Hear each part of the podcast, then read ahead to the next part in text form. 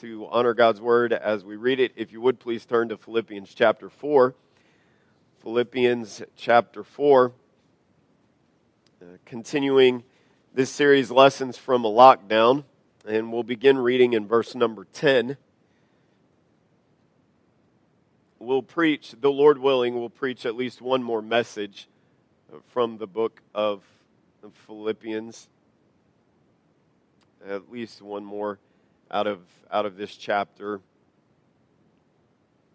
This is message number 6 Philippians chapter 4 verse number 10.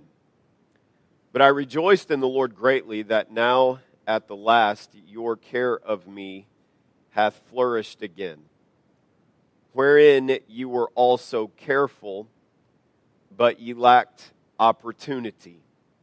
Skip down, if you would please, to verse number 14. Paul is almost giving a parenthesis, some explanation about himself and about God's work in his life um, as the provision for him from others would fluctuate.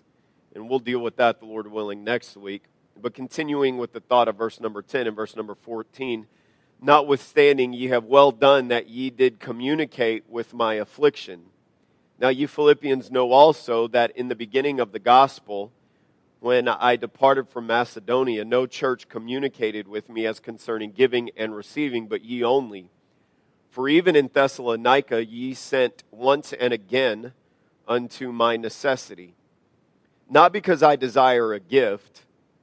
Paul, Paul wasn't greedy but I desire fruit that may abound to your account. But I have all and abound. I am full, having received of Epaphroditus the things which were sent from you an odor of a sweet smell, a sacrifice acceptable, well pleasing to God. But my God shall supply all your need according to his riches in glory by Christ Jesus. So, the thought for tonight, the, the title of the sermon is this Don't Quarantine Investing. We are in a season right now where much activity, uh, we hopefully are coming out of it, and to whatever degree our economy and our way of life recovers, uh, hopefully we are coming out of this. But there's been a lot of limitations that have been put upon people. And uh, I'm not even talking about whether or not I agree with all of them or what I or you might think about them. There's been a lot of limitations that have been put on on people in this country, people around the world, on God's people. Uh, one of the dangers is that our investment through the fluctuations of life can cease. They can be put on quarantine. And uh, we see some reminders here tonight to help us continue investing in the work of God for the sake of His gospel and for the sake of people, for the sake of eternity. So I trust this will be a help by the grace of God to us tonight. Let's pray, and then you can be seated. Father, thanks for the time tonight, and I ask that you would please help me in all the ways that I need it, Father, even ways that I'm not aware, and that you would use an imperfect vessel to communicate perfect and eternal truth, and that you would help each of us to be receptive and responsive, help us to have clarity in uh, our understanding, and, and God, help us to be honest as your Spirit deals with us through the Word of God. Would you please help us to be honest and to be encouraged? Lord, I, I don't believe that every sermon is meant to bring conviction in every every single time. Sometimes it's meant to bring encouragement. And so, whatever it is that your people need, would you please provide it for them tonight? In Jesus' name we pray. Amen. You may be seated. Thanks so much for standing. For many, you might not have uh, heard of this battle in the, the Civil War, but as you study the history of the Civil War, this one was very significant. It was, it's referred to as the fight for the Weldon Railroad, and it occurred um, around August 18th through the 21st in 1864 as General Grant and General Lee led their respective armies in battling for this strategic location. The Weldon Railroad was extremely critical to the Confederate Army, and it connected Richmond to the South's last Atlantic port in Wilmington, North Carolina. And uh, on, the, on August 18, 1864, the, the Union Army captured the Weldon Railroad that was so critical to those forces. The three days of fighting uh, that ensued cost the Union Army over 4,000 casualties, and the Confederate Army lost between 1,600 and 2,300 men. It's, it's not, if you're not um, into history, perhaps you've never heard of this battle. It doesn't have the historical fame of battles like Fredericksburg or Gettysburg, but it was very critical uh, to the outcome of the war, or to at least how long the war would go. And uh, the Union victory denied the Confederate Army access to supplies that were coming from the South and compelled them to patch together a makeshift line of communication. You see, what General Grant and General Lee both understood that regardless of their determination or their military strategies or expertise, regardless of the resolve of the men that followed them respectively, they, they were not islands unto themselves, that they, there was a dependency on supplies. Soldiers required supplies. Communication and information was necessary. And in order for those supplies and in order for that communication to get from the point where it was to the point to where it was needed and could be put to use in these battles, there had to be a consistent supply chain that would help to transport those supplies or to communicate that information and when the Union Army was able to interrupt that supply chain, it marked a significant victory for the Union Army.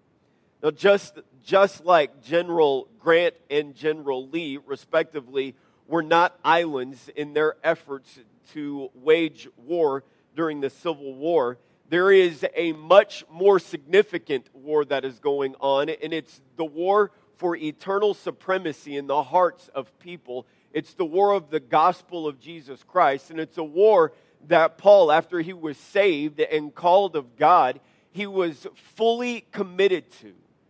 But even Paul, with all of his commitment and all of his resolve, Paul recognized this that he was not an island unto himself.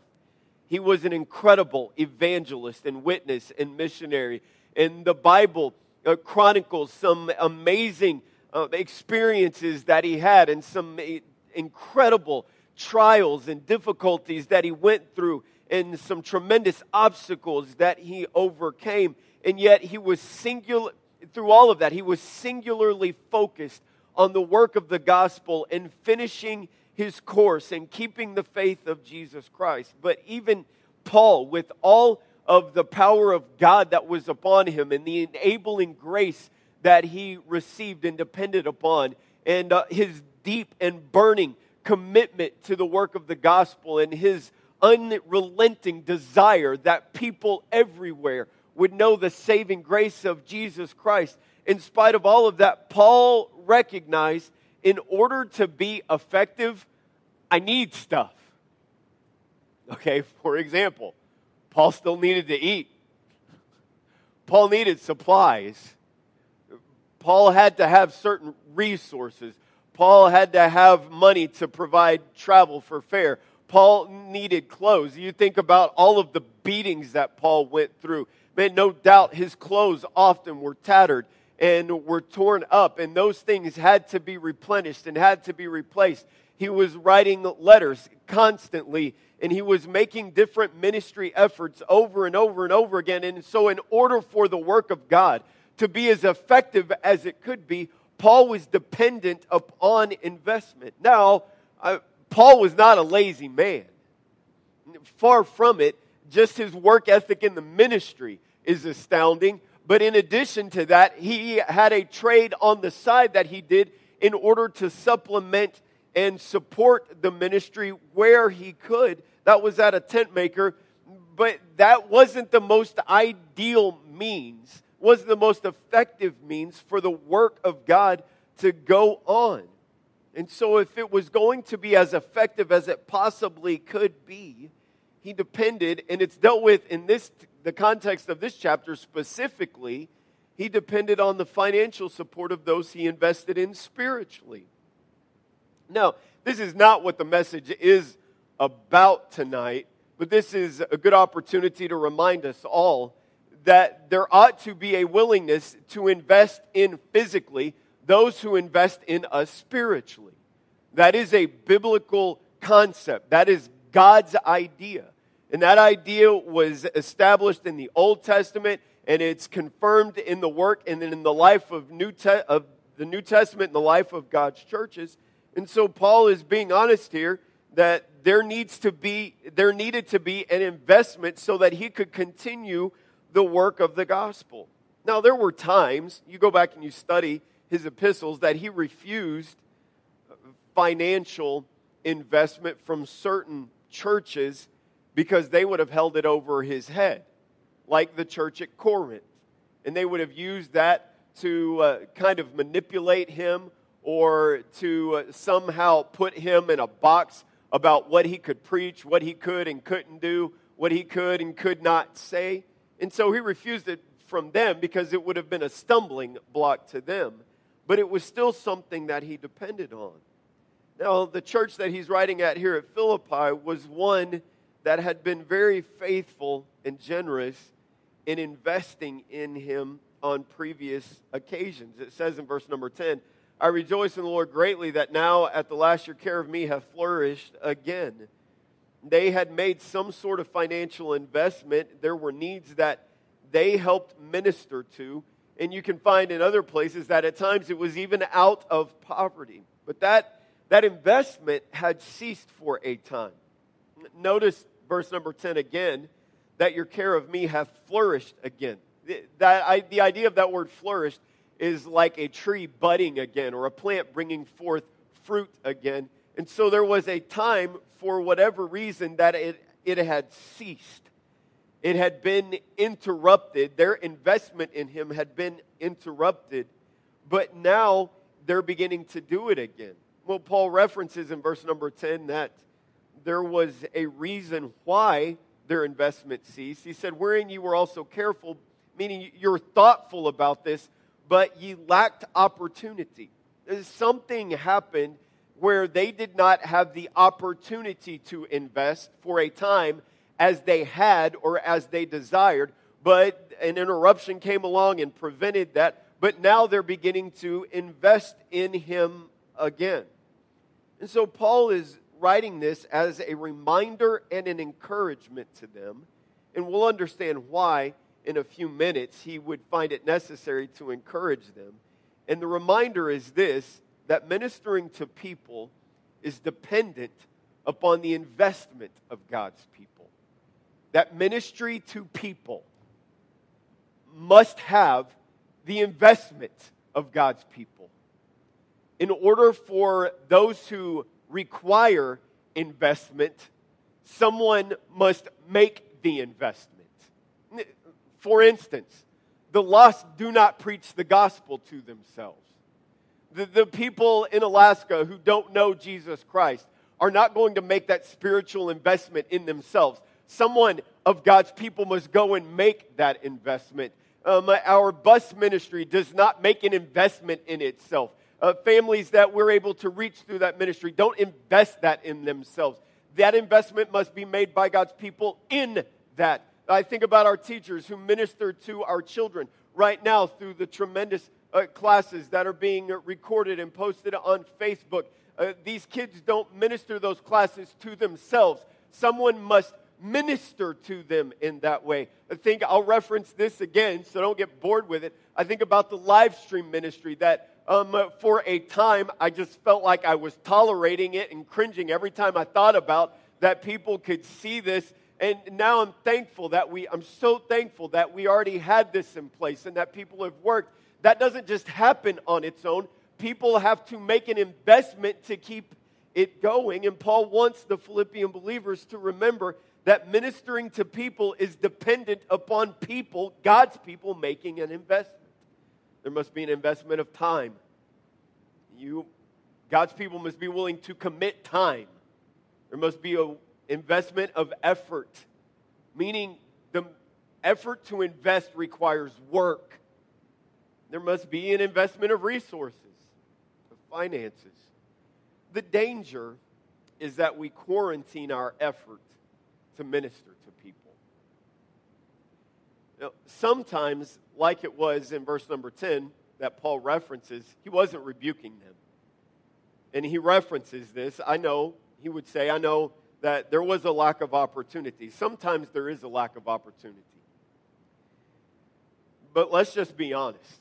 For us today, who uh, have no idea how difficult it was to be a believer in those days, let alone just a citizen of the earth in those days.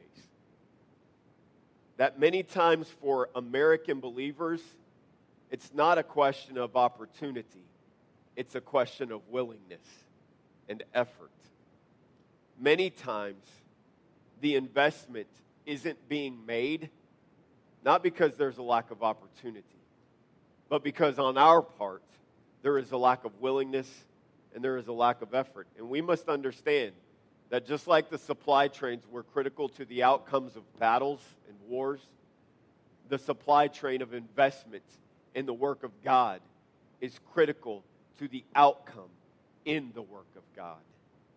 So, Paul gave truth to encourage the Philippians to continue to minister, and these same truths can be helpful to us as we minister through some very unusual and what can be some very limiting circumstances. Number one, this is a little bit repetitive, but it's helpful to understand the nuance of this. Number one, in verse number 16, for even in Thessalonica, ye sent once and again unto my necessity. Number one, the investment of God's people must be recurring. You see, it's not I do it once and then I'm done. It's not that we send one mission support check and then we're done. And if missionaries only received one support check per church, they would not be on the mission field very long. That ministry to invest that money in our missionaries must happen over and over and over and over. And you get the idea. And as long as they're going to be on the field, that money, that money must be given to enable them to be on the field. I think about the ministry of praying one of the most critical ministries that there is. And more than we more than we need what we can do, we need what God can do in us and what God can do through us and what God can do without us. We need his involvement, but our prayer must be like the woman who was afflicted by the unjust judge. And day and night she called out for him to avenge her of her adversary. And because she called out over and over and over, then the unjust judge finally responded, not because he cared for her, but because of her recurring prayer. God responds to the recurring prayer of his people. You say, How often do I have to pray about these things? Until you no longer have life, or until the opportunity is no longer there, until the need is met, or until you understand that God is doing something different, but you do it over and over and over again. Talk about participation. I'm so grateful for Brother Z and Brother Patrick and their investment.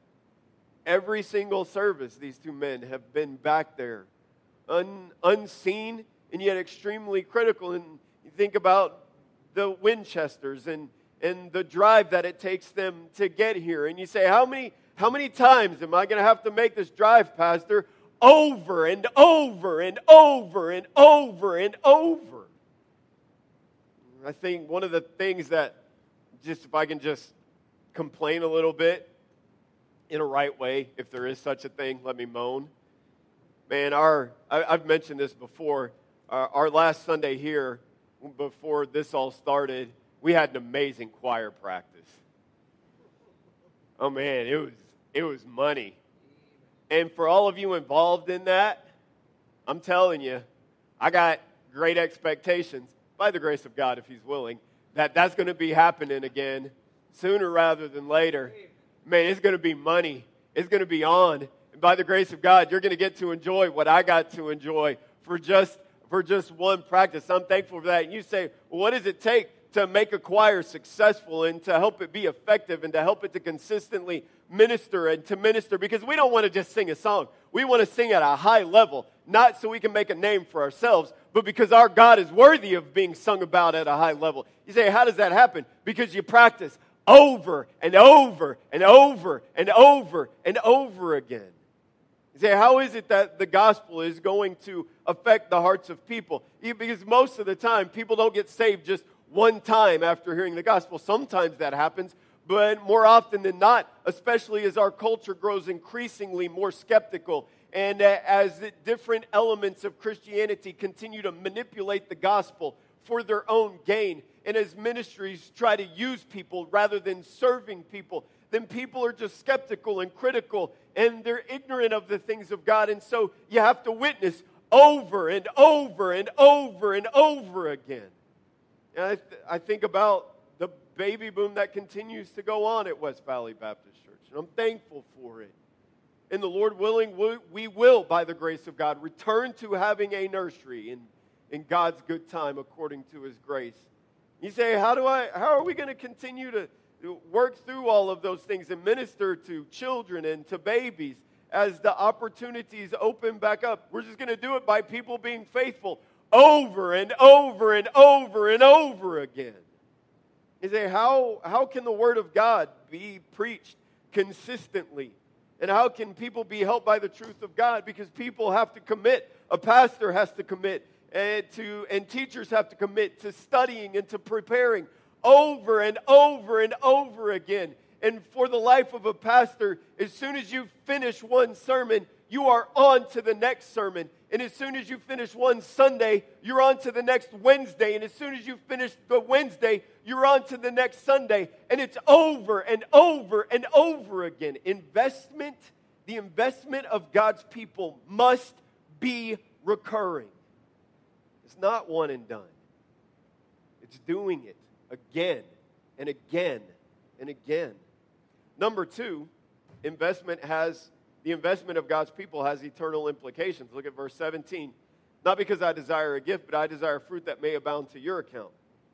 Now, there's a bunch of snakes and charlatans that make these ridiculous promises that if it, you, if you sow this seed right now, then uh, I'm going to send you some kind of anointed prayer cloth, or I'm going to make this promise to you, and God is going to do this for you. We have no right to claim that.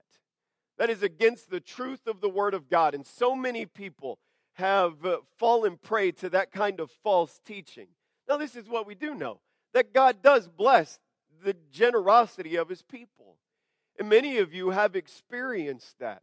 But God's rewards are not just temporal or physical. Many of the rewards that are received are laid up in eternity. I'm so thankful for this in verse number 17 that God is keeping a record of every investment that you make. Paul was aware of this. He said, I desire fruit that may abound to your account, that there is an account that God is keeping record of. And, and while I may not be able to go to a place like Alaska, I can give so that someone else can go to a place like Alaska and minister in those islands and navigate those waterways. And, and our church can give so that a boat can be purchased in order to take the gospel from one village to another village and so that people can hear the eternal truth. We may not be able to tell them, but we can make an investment, and that and whatever comes out of that, that is fruit that abounds to our account. And every time the gospel is preached, regardless of the response to it, that is fruit that abounds to our account. God is keeping record of those investments. And can I remind you, sometimes we get we get focused on the physical return. The greatest reward is people. Now, God promises rewards. He tells us that there will be varying degrees and levels of rewards when we stand before the judgment seat of Christ based on how we've lived our lives and how we've served Him. but we'll be able to take those rewards and give them back to him, cast them at his feet because he's worthy of that. And it all comes out of him anyway. But the greatest reward is going to be people being in heaven that we were able to invest in. And I understand the sacrifice can be heavy right now, but when you stand before God and you see people that are there by the grace of God because He used your investment to give them the gospel, then you're not going to regret one single investment that you made. It has eternal implications. Number three, verse number 18. But I have all and abound. I am full, having received of Epaphroditus the things which were sent from you. And then notice what he says an odor of a sweet smell, a sacrifice acceptable, well pleasing to God. So many times we have a, our, our focus on our investment is limited only to the physical realm. And, and we only see the human instrument. We only see the physical building. We only see the, the physical minister. We only see the physical ministry. We only see the physical need. But every time you invest, if you do it the right way with the right heart, you are doing it for God. And notice what it says it's, it's an odor of a sweet smell, a sacrifice acceptable and well pleasing to God. People in that day would have been familiar with the process of offering sacrifices or burning incense. In the Old Testament, it was commanded by God and incorporated there. The Jewish establishment was trying to continue it after it had been done away with. Uh, many under the Roman rule would have been familiar with burning incense to false gods. But after Jesus Christ died, God no longer requires sacrifices because Jesus was the ultimate sacrifice but he still allows us to give him offerings out of a heart that loves him and appreciates him. And we can give him offerings by way of our investment. I, I love this idea that I can, I can take a portion of money that God blesses me with, and I can literally give it to God in a way that this text says is pleasing to him. That I can visit people and, and try to minister to people in a way that God says is pleasing to Him. That I can make an effort, that I can pour myself into something in a way that God says He receives and it pleases Him. It's acceptable to Him. You think about when your children make an effort on your behalf. I think about Christmas last year and how Alexandra and the other children participated in this, and there was a coordinated effort on their part, and they solicited some help, and, and they made an they made an investment in their mom and dad for Christmas, and and it it, it wasn't the gift that meant as much as the effort did. You you notice here that it doesn't say how much. Paul doesn't say in verse number 18, you have to give it this level if God's going to be pleased with it. It's not what he says. He says that your sacrifice, your investment, whatever level it is, it doesn't matter how it compares to other people's investment. That's one of the great mistakes and burdens that people put on themselves is how do I compare to this person and how does mine measure up to this person? It doesn't matter. What matters is that you be faithful to do what God expects you to do.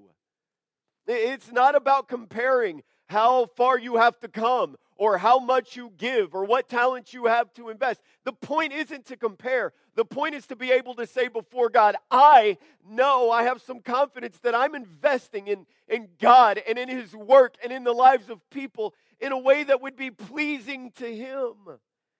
Man, we can be so encouraged that when we do that, He he values it. He's not some kind of indifferent ogre that says, okay, you, you could have done better. Well, maybe there are times when we could do better, but he, he is pleased with, he's honored with our investment into his work in the lives of other people. So, those are some things that encourage the Philippian believers. And the investment of God's people must be recurring. It has eternal implications, and it's pleasing to God. But there's a challenge here. Notice the verse in number 19 But my God shall supply all your need according to his riches and glory by Christ Jesus. We see this word need.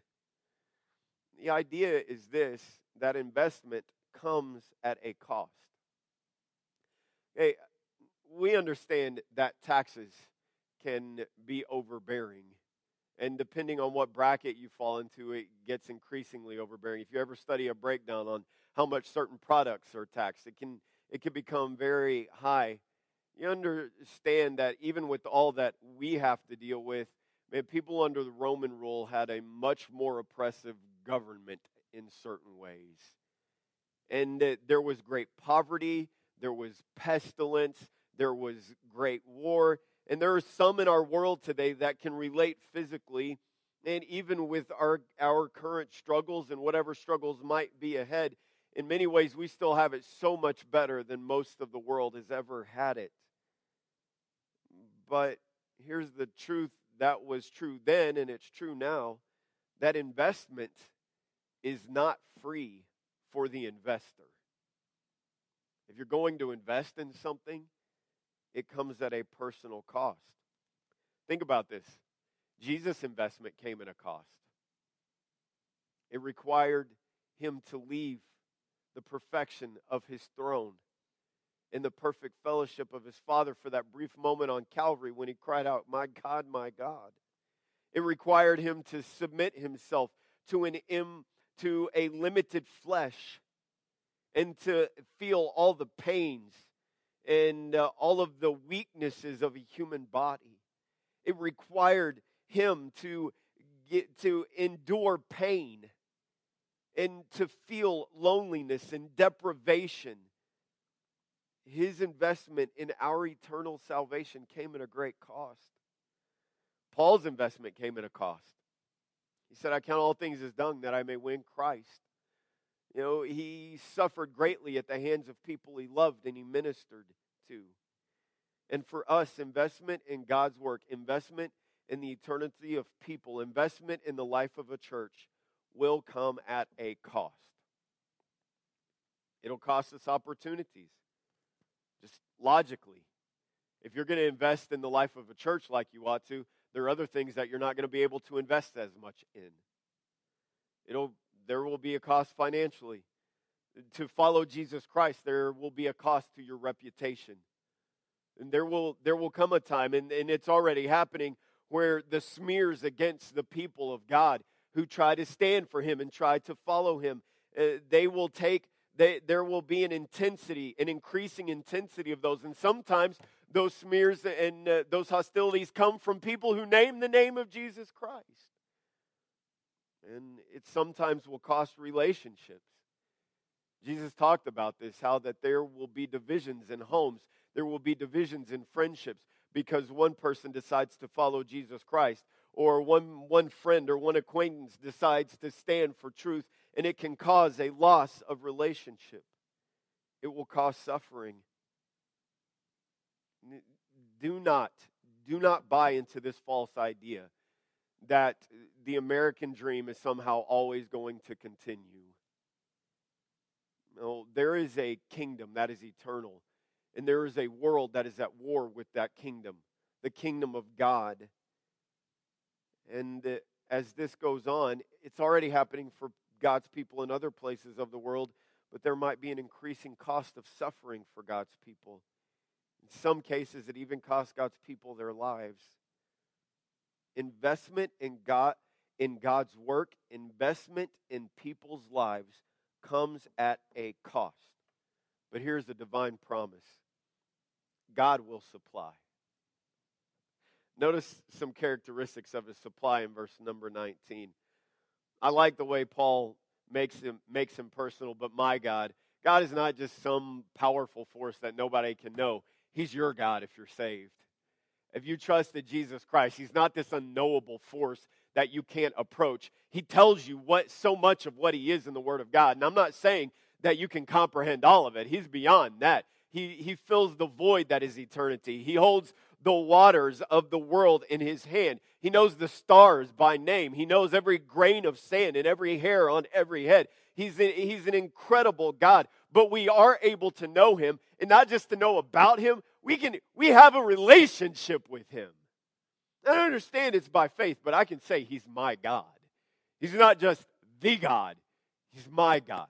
He is God to me. Meaning that he's not just powerful, but all of his holiness and his righteousness and his love and his provision I have access to because he's my God. Notice these characteristics. His supply is based on his wisdom. My God shall supply all your need. Now, there's a difference between need and want. We need we need vehicles. We want certain types of vehicles. I need a reliable car. I want certain kinds of vehicles. You understand what that's like. You know, we need food. We want certain types of food. We need clothes. We want certain types of clothes. We need shelter and homes. We want certain types. No, you're with me, aren't you? Like, I need food. I want Taco Bell. I need hamburgers. I don't, I don't want no In-N-Out. I want Freddy's, hallelujah. Brother Z is pouting back there right now. No, I'm kidding about that. His supply is based on his wisdom. He knows, he recognizes, we need to recognize the difference between our need and our want, but also we need to recognize this difference what he knows we need and what we think we need. You know, sometimes we limit that part of that truth to just need versus want, but God knows what we need better than what we know we need.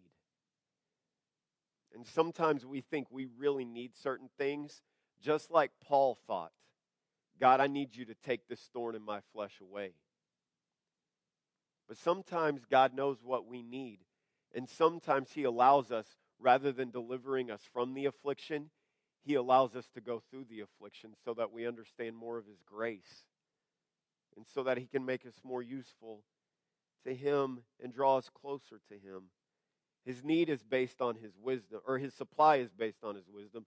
Number two, His supply is based on His resources. My God shall supply all your need according to His riches and glory by Christ Jesus. Now, His riches, His supply, He owns the cattle on a, uh, he, the cattle. He owns the cattle on a thousand hills. His supply is inexhaustible. No, He's got it. I haven't stopped praying about the future of West Valley Baptist Church. I don't know what's going to happen. It's a good cause for some pause and concern, but I'm, I'm still praying about the next location if the Lord's willing. I haven't given up praying about that.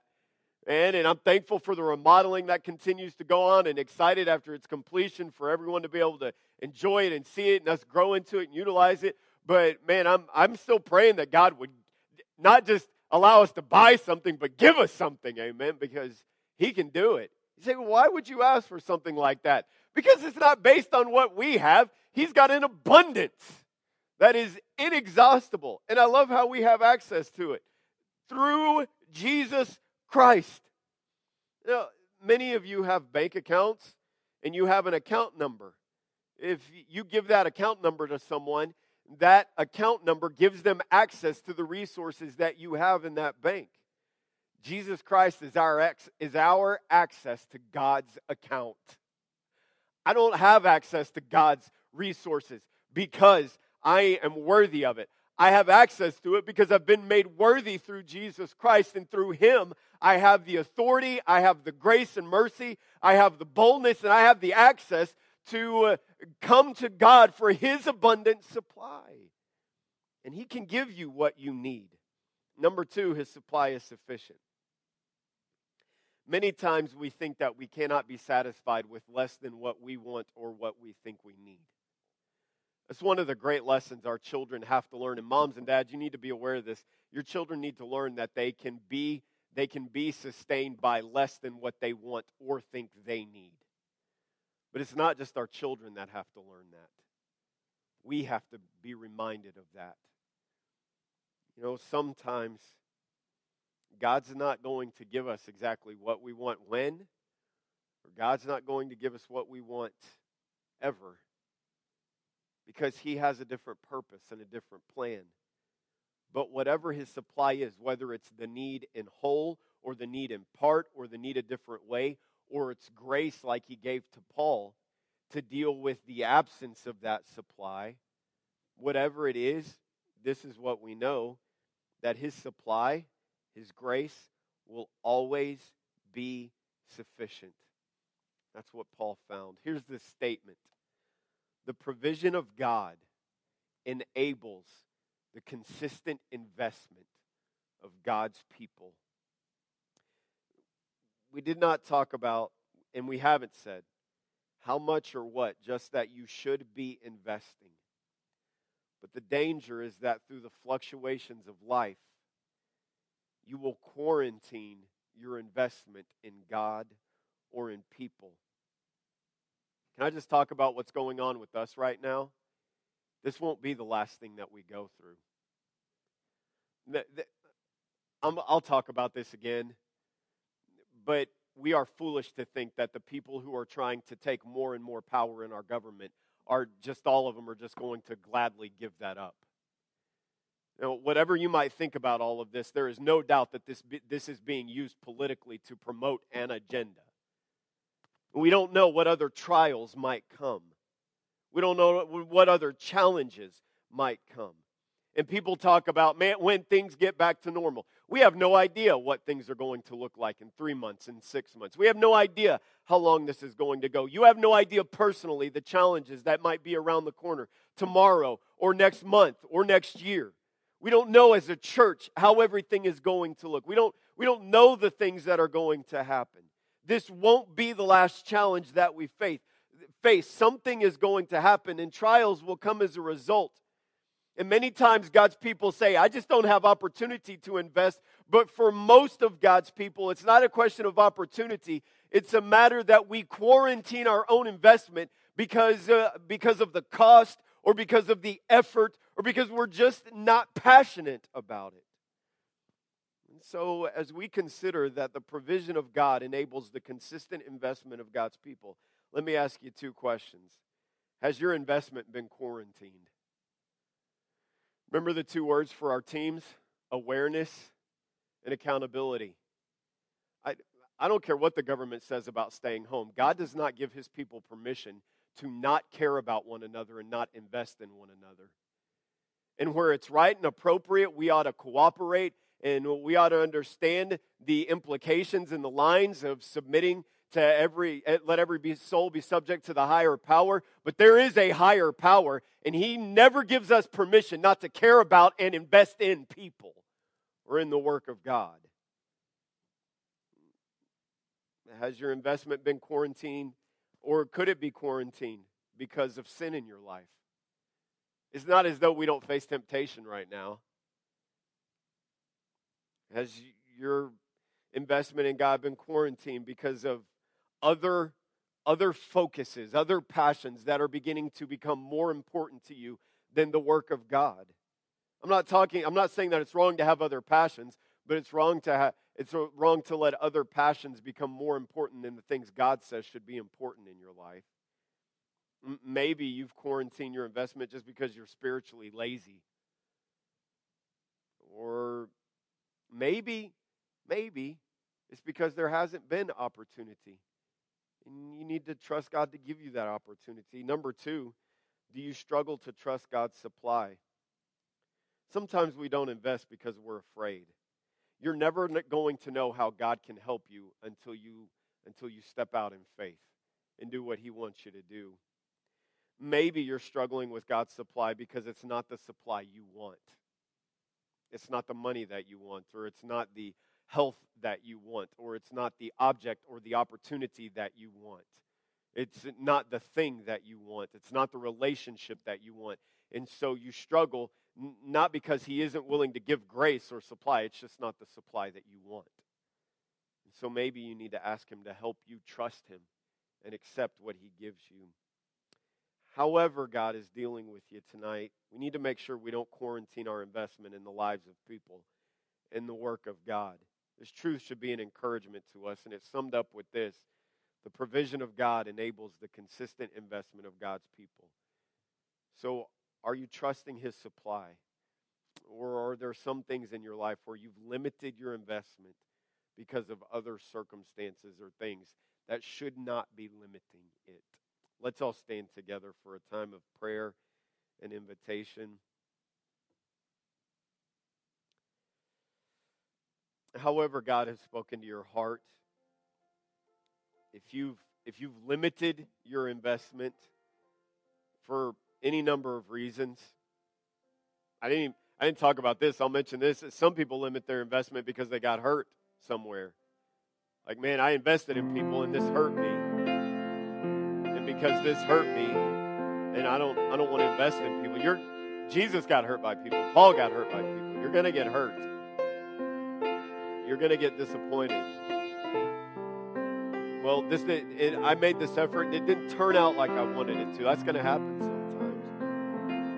but have you quarantined your investment? Number two, are you struggling to trust God's supply in your life? Say, I, I will invest when I know everything will be okay.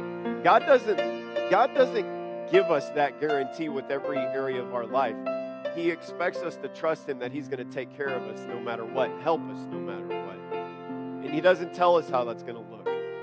Just that we're supposed to continue to invest and to trust Him and if we're going to get back to the work of God in the days ahead, in the days ahead, the people of God, please hear this, the people of God are going to have to learn how to invest without a guarantee of knowing how everything is going to go.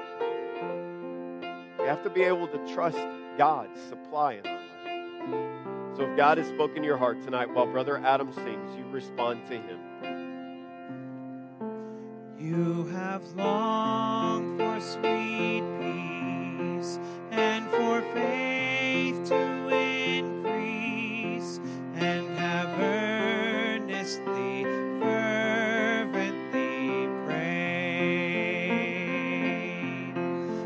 you cannot have rest or be perfectly